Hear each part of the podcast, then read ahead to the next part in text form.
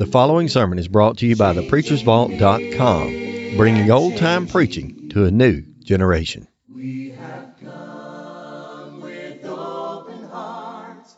Oh, let the ancient words. You know, inspiration tells us through the pen of John, 1 John chapter 4 verse 1, prove all things. Hold fast that which is good. Now there is a self-evident concept arising from that verse. You can't prove all things without some standard, without a governing uh, factor, without some law, without rules. You cannot play baseball. You cannot play tennis. You could not play golf. There is nothing worthwhile that you can do without some standard by which to do it. Some set of rules that regulates what you're doing. Just no way to do it. And today in the religious world, a terrible condition has arisen. Of course it's always been that way, but it seems to be intensified at this present time. Such a diversity of teaching that men believe and practice almost everything under the general heading of Christianity. And it's giving the atheistic world plenty of ammunition through which to reject the teaching of the gentleman from Galilee. If ever there was a time when men need to gird up the loins of their minds to stand foursquare upon the eternal truth, it is today. But you know, there are many questions that arise today. Sure, they've come down the pike many, many times.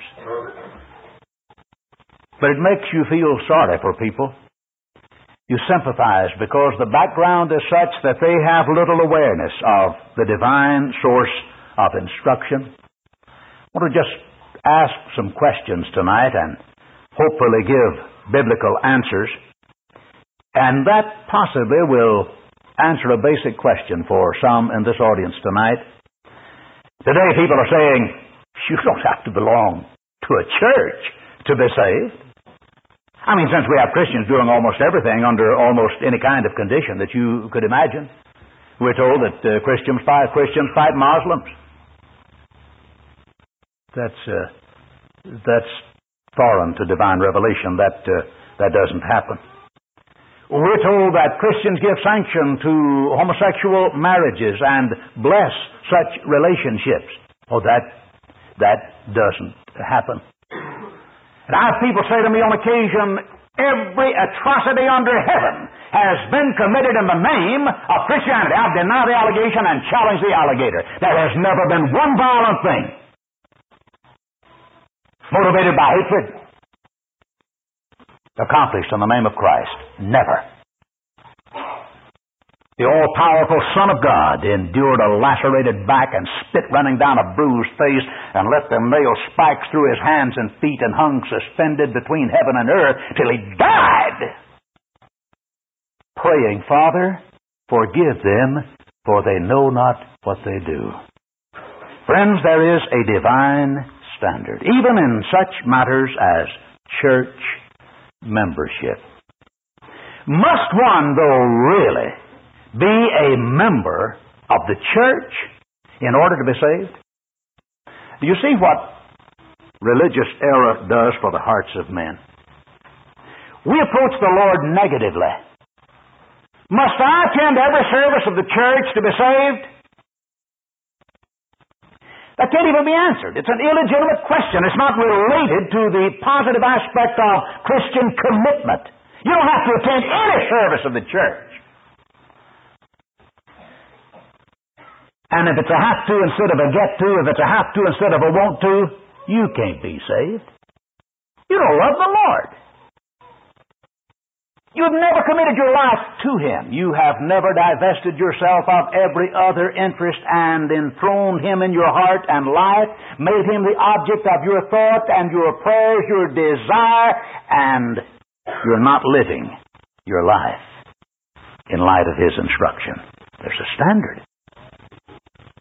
We're always asking things in the negative.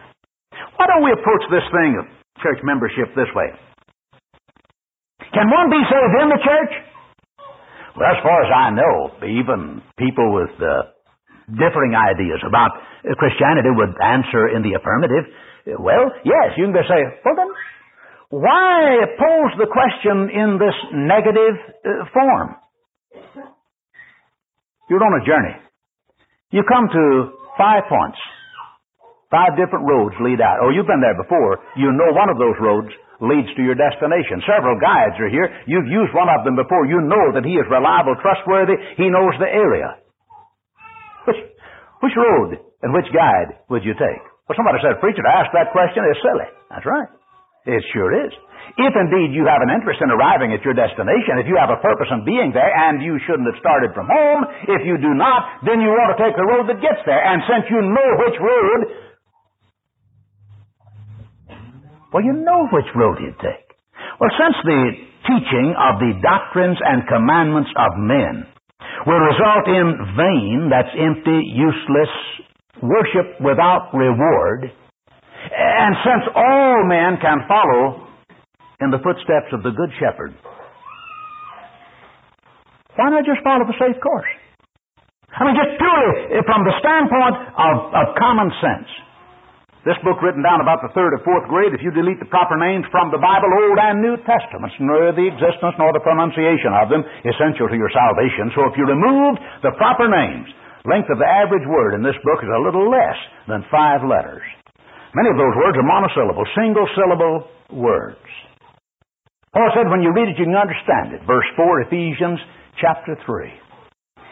Why not just be positive about it and commit our lives to the understanding of divine revelation and walk according to that instruction?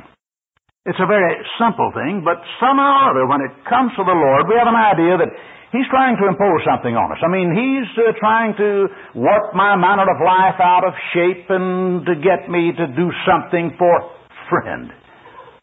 God isn't even served by men's hands as though he needed anything. Verse 24, Acts chapter 17. God Almighty is omnipotent, omniscient, and omnipresent. He is the eternal one that inhabits eternity. He can do without you. But the fact is, he loves you. And man in transgression is alienated. And He's done everything within His power to reach our hearts, turn us around, enabling us to walk with Him and thus ultimately to live with Him eternally. The love of God cannot be adequately verbalized. He wants nothing from you except your heart, your love, your fellowship. Well, somebody says, yeah, no, no, no, that's for me. The only thing God wants from me is for my good. The sum total of His instruction for my daily living is for my betterment, my happiness, my contentment, my success, my peace. Provides a hope that anchors my soul, enables me to stand ten feet tall when everything about me is sinking, puts a soul in my heart. In the darkest night, that's all he wants. That's why he died. Emmanuel, God with us under darkened skies, gave his life. All he wants is your love, and that love is made manifest in humble obedience to his will. Can one be saved outside the church? Now, of course, we do not have denominationalism under consideration at all. Not at all. So far as I know, there is no denomination that teaches that you must be a member of that religious group in order to be saved. I don't know of one.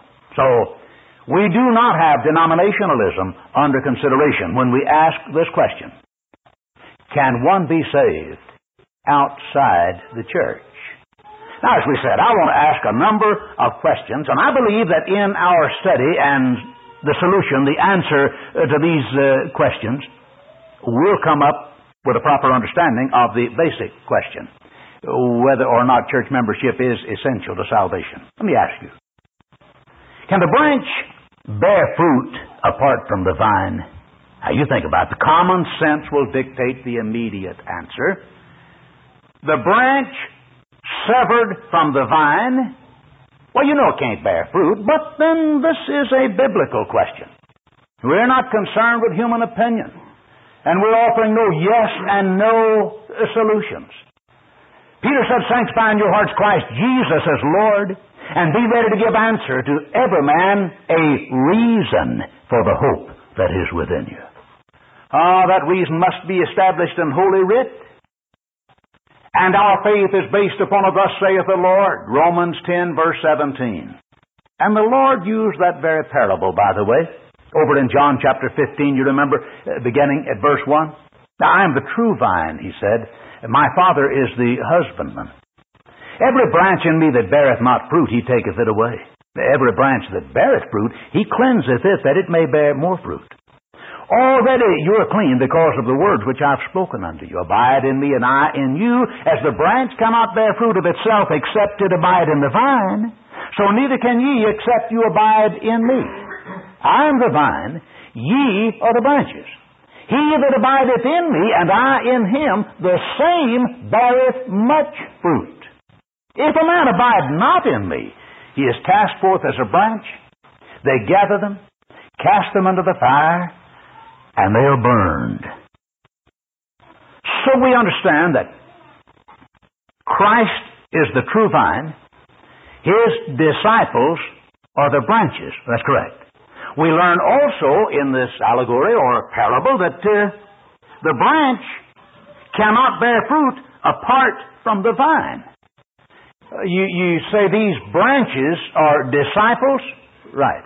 You know, the disciples that were called Christians uh, first in Antioch, you recall, Acts chapter 11, verse 26, they were saved people. How's that? Those disciples were saved people.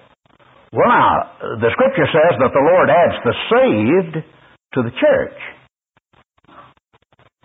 The, the saved are in the church. That's right. Let's, let's look at that thing again. Come at it a different way. Paul said that we be no longer children, tossed to and fro and blown about by every wind of doctrine, by the sleight of men and craftiness after the wiles of error but speaking truth in love, may grow up in all things into him who is the head, from whom all the body, fitly framed and knit together through that which every joint supplieth, according to the working and due measure of each several part, maketh the increase of the body unto the building up of itself in love. 14 through 16, Ephesians chapter 4. Now, just a moment.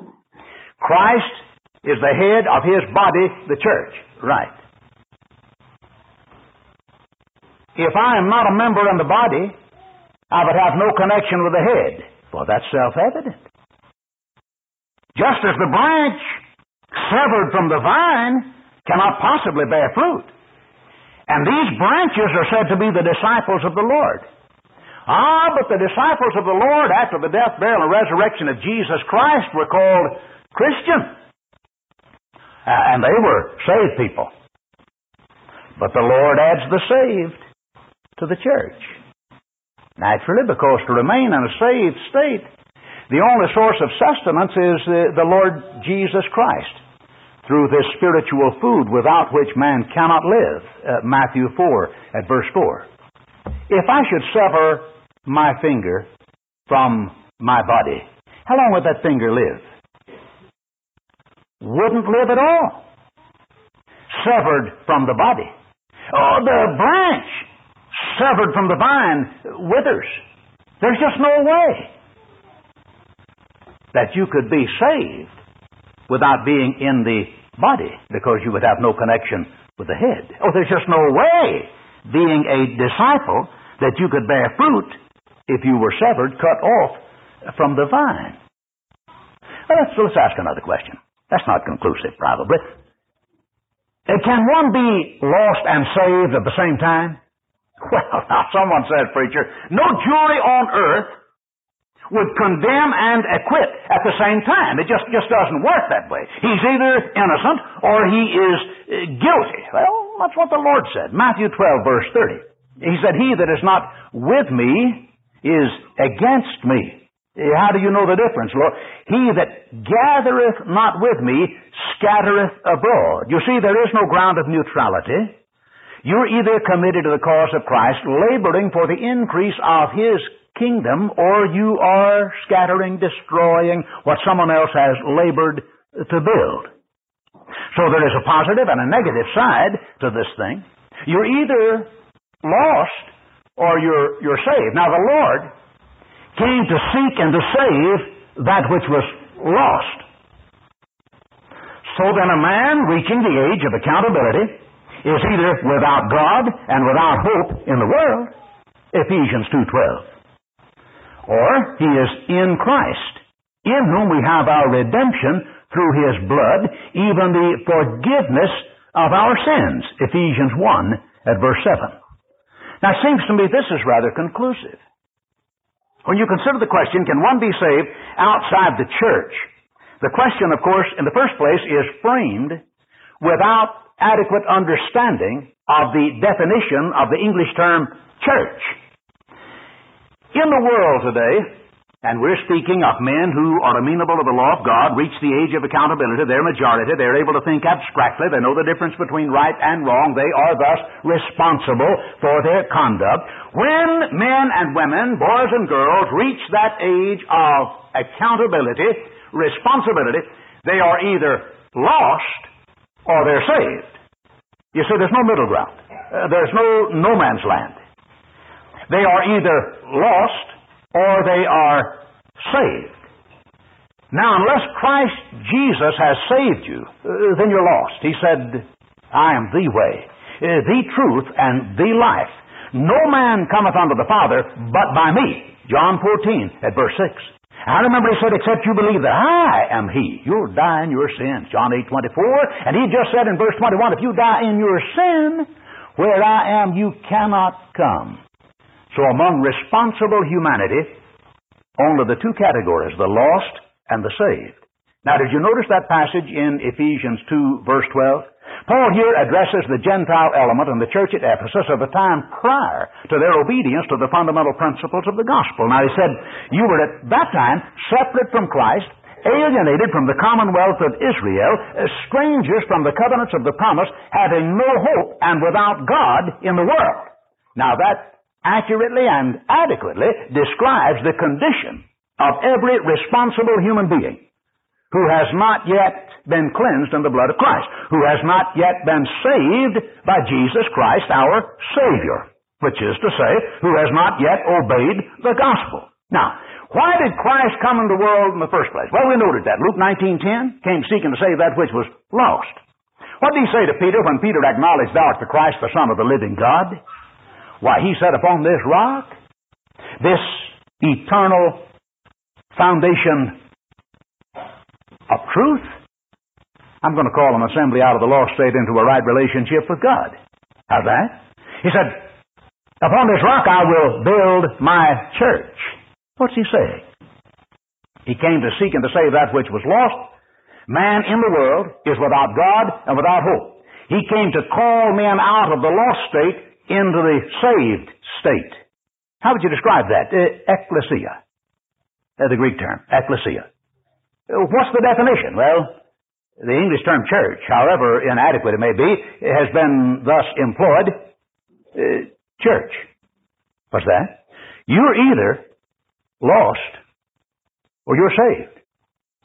That is to say, you're either in the world without God and without hope, or you've been called out of that state. Called out, ecclesia, translated church. Just the two classes. The world and the church. Uh, The lost and the saved. Now, someone should come along and say, well, which church should I join? You- The whole question. Anything you can join that is religious in nature will condemn you. Which Savior should you obey? Well, somebody said, Preacher, that's silly. There's just one Savior. Good. Back to the question. You're either in the world without God and without hope, or you have been saved by Jesus Christ. Oh, but if you've been saved by Christ, that means you've been called out of the lost state into the saved state. How do you describe that church? He said, Upon this rock I will build my church. uh, personal possessive uh, pronouns. So there's just the two classes, the lost and those who've been called into a right relationship with God. So you have the world and the community of the redeemed. Why are these in this particular fellowship redeemed? Because they have been cleansed in the blood of Christ. They are therefore separated from the lost state, added to the saved state. World, church. No way that one could be saved and lost at the same time. And there is no possible way that you could be saved and stay in the lost state. If you've been saved, that means you've been called out of the lost state. Called out, ecclesia, translated church. Oh, that's the one you read about in the last will and testament of Jesus Christ. Just one. Just one. When we understand what the Lord has done in man's redemption, then it's quite clear to us there's just one church. The rest of the world is lost. You see, if man could have been saved without the Savior, then it would be the height of folly to him for him to have come. And if there were some other means of human redemption, then it is an indictment of the goodness of God that He let that pure, sinless, innocent, guiltless Son hanging on that cross cry out, My God, my God, why hast thou forsaken me? And He didn't say a word. I don't believe you could do that. I don't think I could do that. If I had the power to do something about it, and he had no problem with power, he's omnipotent. But when his son cried out in anguish, My God, why hast thou forsaken me? He did not say a word. Why? Because he loves me. He let him die because that is the only hope of human redemption. So listen to him when he stands at the door of your heart and knocks. When he whispers to you through the gentle overtures of mercy, hear him. He's here because he loves you. He's pleading with you because you're lost and he wants to save you. And burdened down in sin, there is no genuine happiness or contentment, no peace of mind, and no hope, and he wants to give you all of that. And He can provide it right in the midst of turmoil. Oh, He can make it abundantly yours right in the midst of severe physical persecution. It's a matter of heart committed to the Lord. But let's go again. In seeking the answer to our question, can one be saved uh, without becoming a member of the Lord's church? Let's ask this one. Uh, can one be saved without being reconciled to God?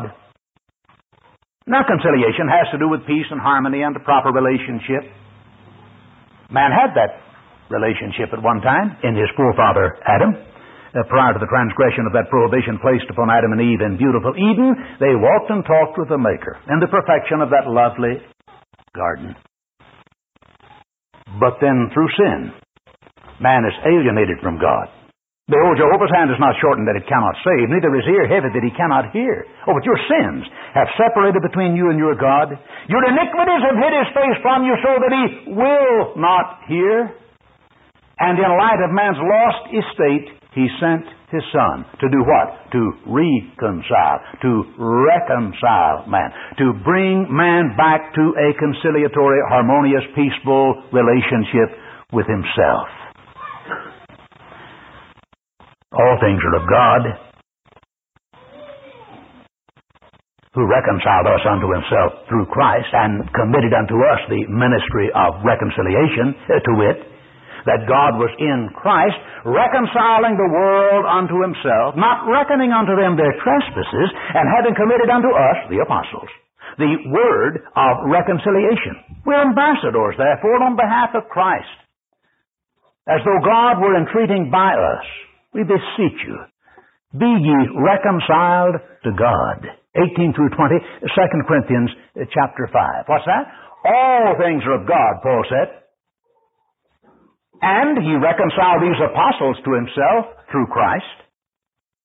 And he committed unto them the ministry, word of reconciliation. What is that word of reconciliation? That the Almighty is in His divine representative Emmanuel, God with us, Jesus Christ, reconciling the world unto himself, not reckoning unto them their trespasses, and having committed unto us, the apostles, the word of reconciliation.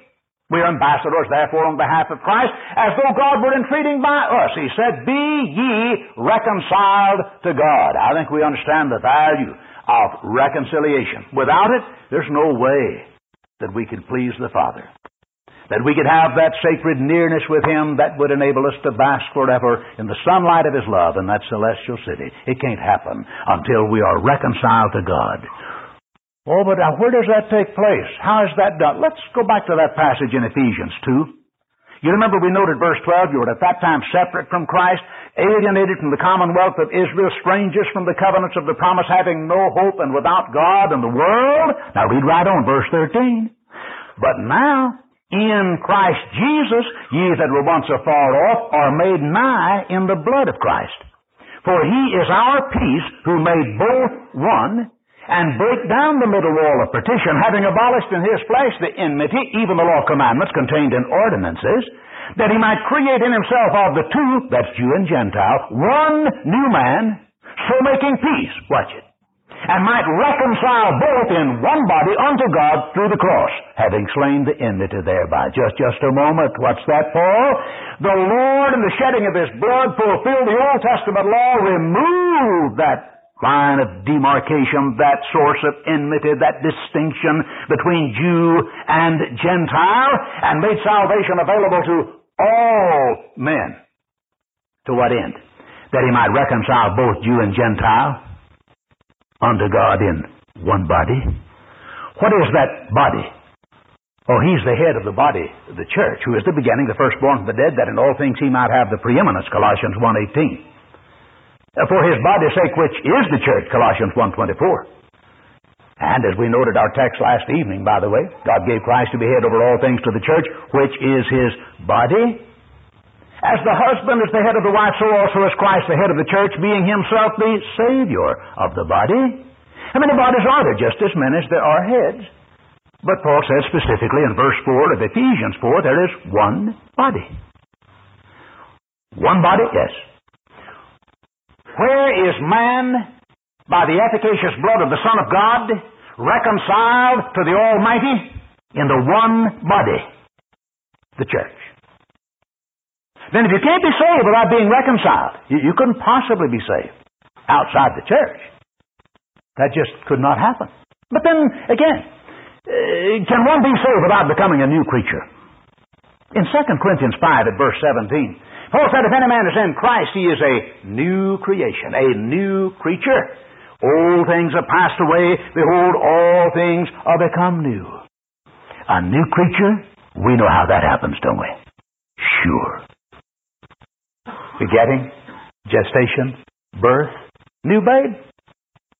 New creature in this world. We know that's what the Lord said. Except a man be born of water and of the Spirit, he, he cannot enter the kingdom of God.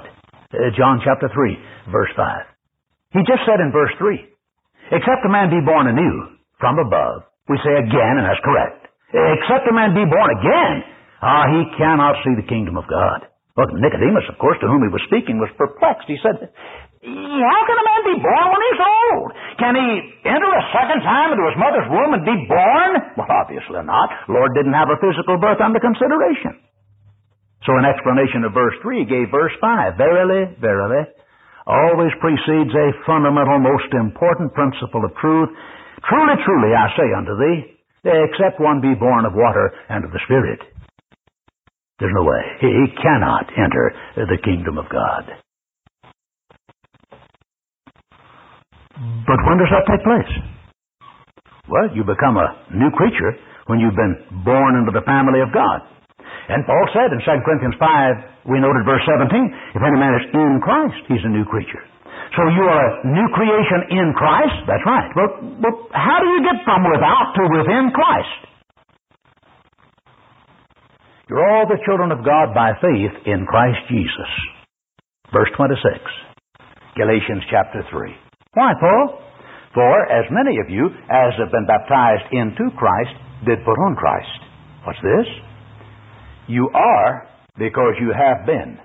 You are what, children of God? How? By faith. Where? In Christ. And that's in the locative case because, as we'll notice, salvation is in Christ.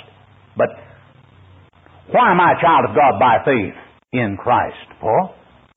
For as many of you as have been baptized into Christ did put on Christ. And in Romans chapter 6 verse 3, Paul said, Don't you know, brethren, that uh, all we who were baptized into Jesus Christ were baptized into his death, etc., etc. Baptized into Jesus Christ, that's right. Well, what does one become when he gets into Christ? Brand new creature.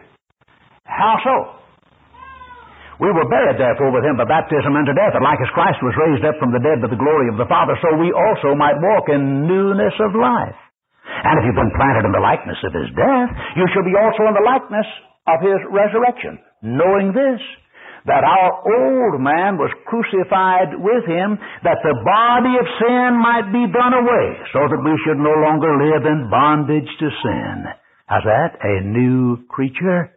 The old man of sin is done away. Where's one a new creature? In Christ.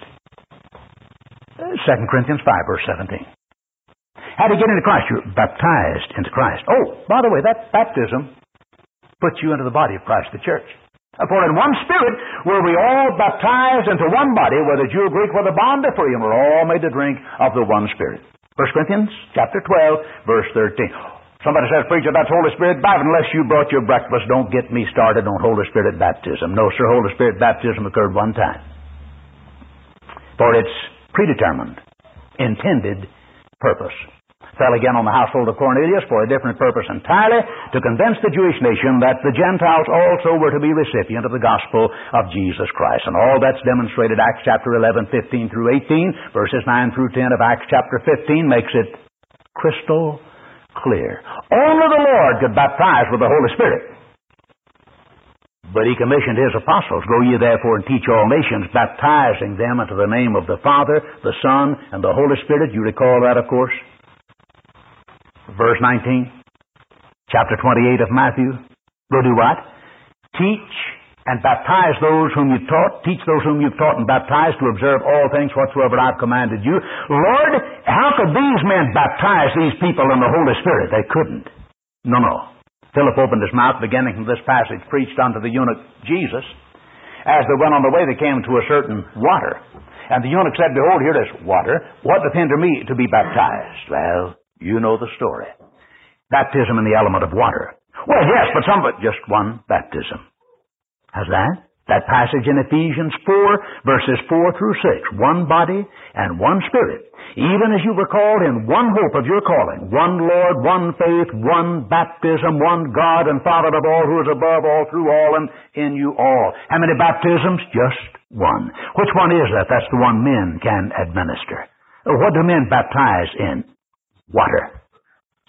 That's the way the Lord said the new birth would take place, as we noted. So that baptism then puts you into Jesus Christ. That's right. Where you're a new creature, that's true. Oh, that same act puts you into the body of Christ, naturally, because you're either lost or you're saved. To be a new creature, you'd have to be saved. Oh, well, then you'll have to be in the church. It just cannot be done any other way. Uh, could one be saved without being sanctified? Follow after peace with all men and the sanctification without which no man shall see the Lord. Hebrews 12, verse 14. That's conclusive, isn't it? Without sanctification, you cannot see the Lord. Whom do we find described with the term sanctified in Scripture? Well, numerous passages, but if you wanted to go to 1 Corinthians chapter 1, verses 1 and 2. He wrote, of course, to the church of God, even the sanctified in Christ Jesus. Sanctified, yeah. Cleansed from sin, set apart dedicated exclusively to the accomplishment of the will of God, separated from things profane, dedicated to the service of the Almighty, sanctified. Where does that take place? In the church. 1 Corinthians chapter 1, verses 1 and 2. But then, hastily, eh, can one be saved out of Christ? Now you think about it for a moment.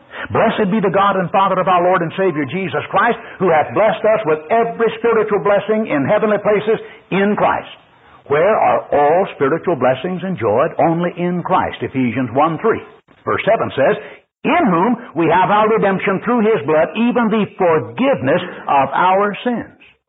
The witness is this, that God hath given us eternal life, and this life is in His Son. 1 John 5, verse 11. How many soever be the promises of God, in Him is the yea. 2 Corinthians chapter 1 at verse 20. Any man is in Christ is a new creature, we noted, 2 Corinthians 5, verse 17. Oh, but notice 2 Timothy 2.10. Said, I endure all things for the elect's sake, that they may obtain the salvation which is in Christ Jesus with eternal glory. Where is salvation located? In Christ. Where else? Nowhere. Salvation is only located in Jesus Christ. But then in closing, could one be saved without the blood of Christ? You think about it. Mm-mm-mm. Without shedding of blood is no remission. Hebrews 9, verse 22. Oh, but somebody says they shed the blood of multiplied millions of. It is impossible for the blood of bulls and goats to take away sin. Hebrews 10:4. Can't be saved without the shedding of blood. That's right, 922. The blood of animals cannot redeem our souls from the burden, the guilt, the stain of sin. That's correct. Hebrews 10:4.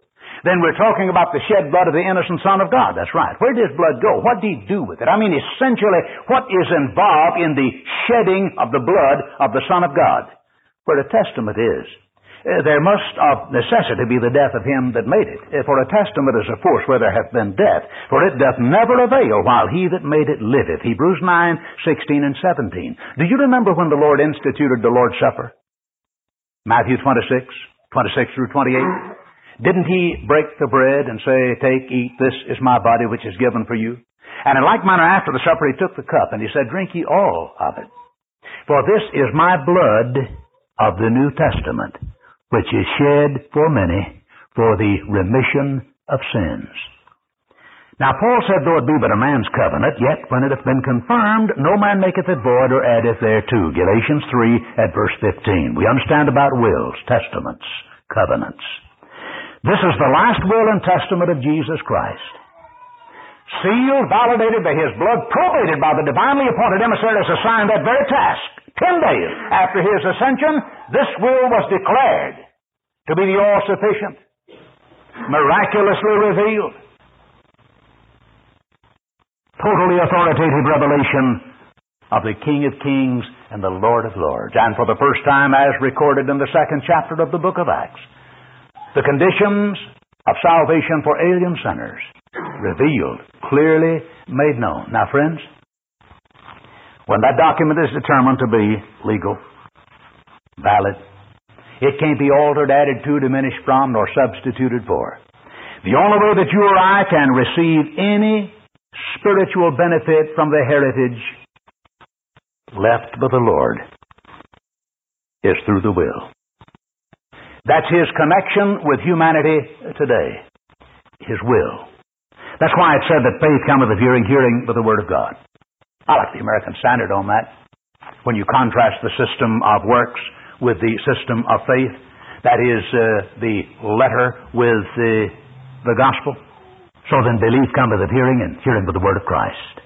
That's right. God having of olden time spoken unto the fathers and the prophets in divers portions and in divers manners, hath at the end of these days spoken unto us through his Son. Authority in religion in the Christian age comes through Jesus Christ.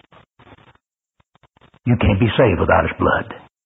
And the only way you can apply the benefits of the cleansing power of His blood is to obey the simple condition stipulated in the covenant. That's the way it's done. That's why the Scripture says He's the author of eternal salvation to all them that obey Him. Hebrews 5 9. That's why Paul said he'll come with his holy angels in flaming fire, rendering vengeance to them that know not God, and to them that obey not the gospel, who shall suffer punishment, even eternal destruction, from the presence of the Lord and from the glory of his power. 7 through 9, 2 Thessalonians chapter 1. He'll render vengeance to them that know not God. That's right. Oh, but someone says, I know that he is. He's the sovereign creator and sustainer of this material universe, friend. Only a fool would deny that. Psalms 14 1. It's not what he's talking about. Well, then how may I know him to escape that vengeance? Nobody knows anything about it except what he tells us. 1 John 2, verses 3 and 4. Hereby we know that we know him if we keep his commandments. He that saith, I know him, while he keepeth not his commandments, is a liar, and the truth isn't in him. I didn't say that. No, the apostle of love said that, and I quoted it, and it is eternally true and the basis of your judgment and mine in the final analysis. This is the love of God that we keep His commandments, and His commandments are not grievous. 1 John 5, verse 3. Well, think about it. The church is the house of God. 1 Timothy chapter 3, verse 15. You recall what ancient Israel did in the tenth plague prior to their deliverance from ancient Egypt? They put the blood of the paschal lamb on the lintels and the doorposts of the houses where they were. And God told them in Exodus 12, 23 and 24, stay in that house, and so they did. God said, when I see the blood, I'll pass over you. I will not permit the avenger to enter into the houses where you are. When I see the blood, I'll pass over you. That thou mayest know how men ought to behave themselves in the house of God, which is the church of the living God, the pillar and ground of the truth and Christ is the door. How's that? John chapter 10, verse 9. I'm the door. Friend, the blood is on the door. There is safety in the house. Death lurks outside.